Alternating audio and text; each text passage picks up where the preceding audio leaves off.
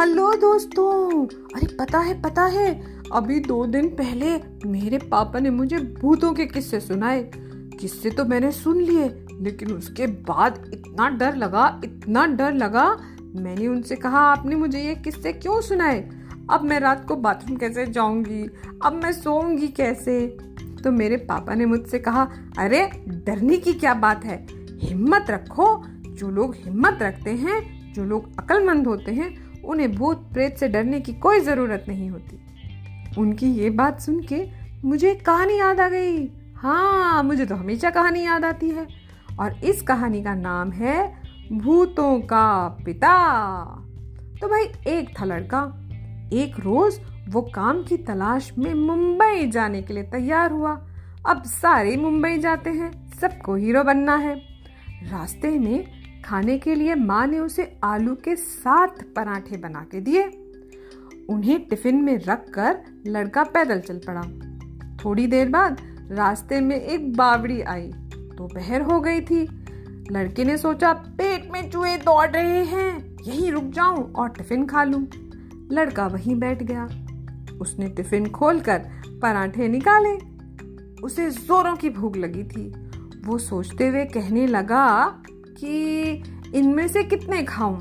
एक खाऊं, दो खाऊं, तीन खाऊं, चार खाऊं, पाँच खाऊं, छह खाऊं या सातों को चट कर जाऊँ? अब बात ये हुई कि उस बावड़ी में, उस कुएँ में सात भूत रहते थे। उन्होंने लड़के की बात सुनी तो वो डर गए। उनमें से एक बोला, अरे बाप रे, ये तीस मार खां कौन आ गया, जो हम सबको खा जाने की बात कर रहा है? ज़रूर कोई रुस्तमे हिंद होगा। दूसरे भूत ने कहा, चलो चलो, हम उसे खुश कर दें ताकि वो यहाँ से चला जाए। अब भूतों के पास था एक तिलिस्मी चूल्हा, जादुई चूल्हा।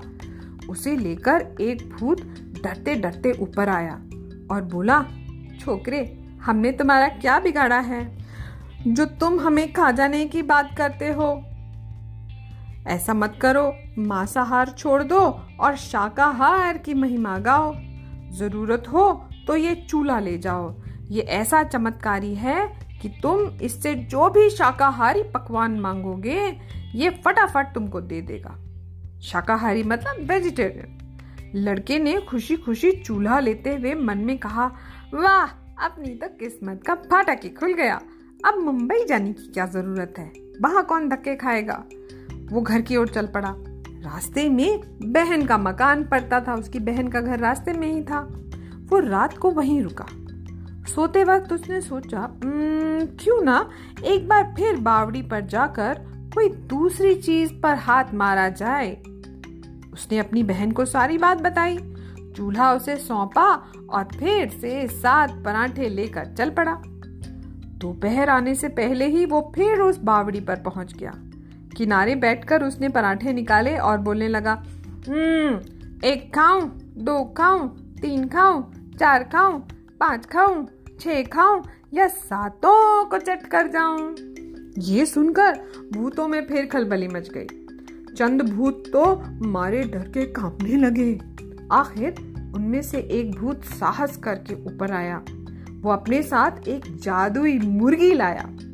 उसने हाथ जोड़कर प्रार्थना की छोकरी ये मुर्गी लो और हमारा पिंड छोड़ो।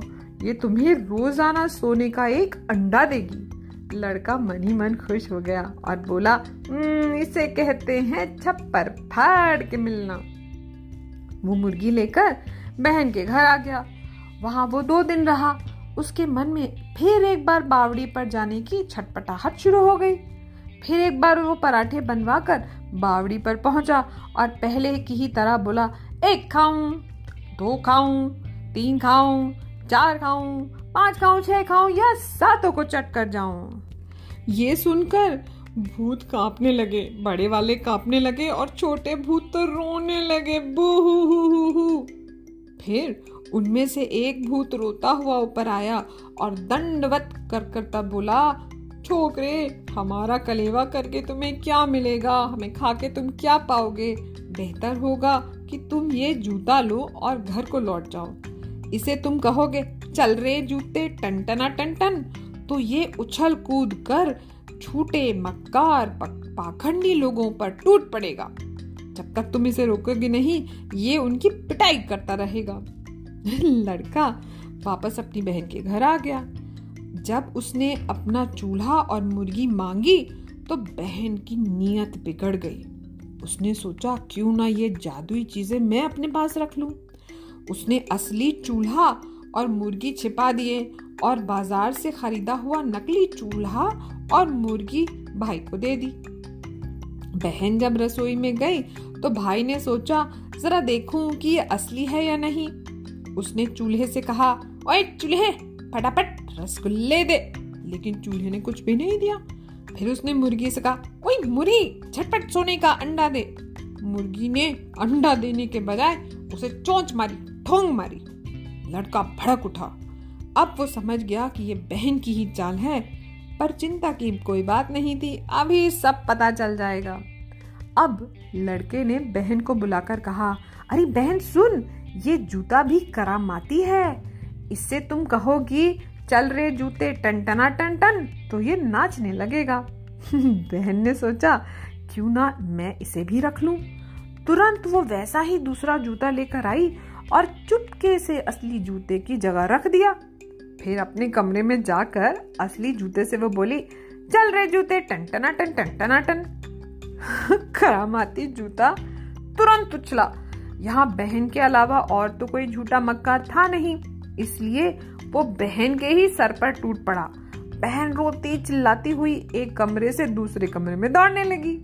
जूता बराबर उसका पीछा करता और उस पे चोटे मारता रहा। बहन बेचारी हैरान, परेशान। उसके सिर पर इतने जूते पड़े कि उसके सारे बाल ही झड़ने को हो गए। अब वो दौड़ी दौड़ी भाई के पास आई और बोली, भैया भैया, अपने इस करामाती जूते को तुम अपने पास बुला लो, मुझे माफ़ कर दो। देखो, इसने मेरा मार मार कर हाल बुरा कर दिया है। भाई ने कहा, ज़रूर बुला लूँगा, लेकिन पहले मेरा असली चूल्हा और मेरी मुर्गी लौटा दो। बहन खिसिया गई। उसने माफ़ी मांगी और अपने भाई की दोनों चीज़ें तुरंत वापस कर दी। अब लड़के ने जूते से कहा टन टनाटन आजा, जूते छन छना छन उसी क्षण जूता शांत होकर लड़के के पास चला आया। दूसरे दिन लड़का अपने घर पहुँचा। वो चूल्हे से तरह तरह के पकवान मंगवाता और माँ के साथ बैठकर ठाट से खाता। सोने के अंडे बेच बेच कर उसने एक हवेली बनवा ली। अपनी माँ के साथ वहाँ पर सुख से रहने लगा।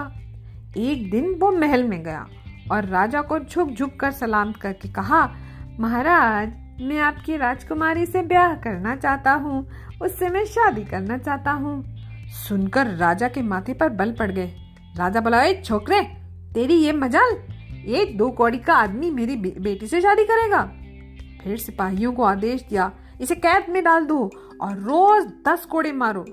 लेकिन लड़के के पास तो करामाती जूता तैयार था। हुक्म पाते ही सिपाहियों पर जूता टूट पड़ा। किसी की पगड़ी उड़ी किसी की टांग टूटी किसी का माथा फूटा किसी का थोबड़ा लाल हो गया। थोड़े ही देर में सारे के सारे भाग खड़े हुए। अब राजा ने सेनापति को भेजा। और जूते ने सेनापति की भी कस के पिटाई करी। क्या धिलाई करी, क्या धिलाई करी कि सेनापति भी भाग गया। आखिरकार राजा को समझ आ गया कि ये मामूली सा दिखने वाला लड़का कोई बहुत पहुँचा हुआ इंसान है। उसने फ़ौरन लड़के का शादी का प्रपोजल एक्सेप्ट कर लिया और कहा, ज़रूर ज़रूर, मैं तुम्हें अपना दामाद बनाने के लिए बिल्कुल तैयार हूँ। तो इस तरह से हमारे चतुर लड़के की राजकुमारी के साथ शादी हो गई। वो भूतों से डरता थोड़ी था। वो तो भूतों का बाप था और कहानी हो गई कदम। पैसा हो गया हजम।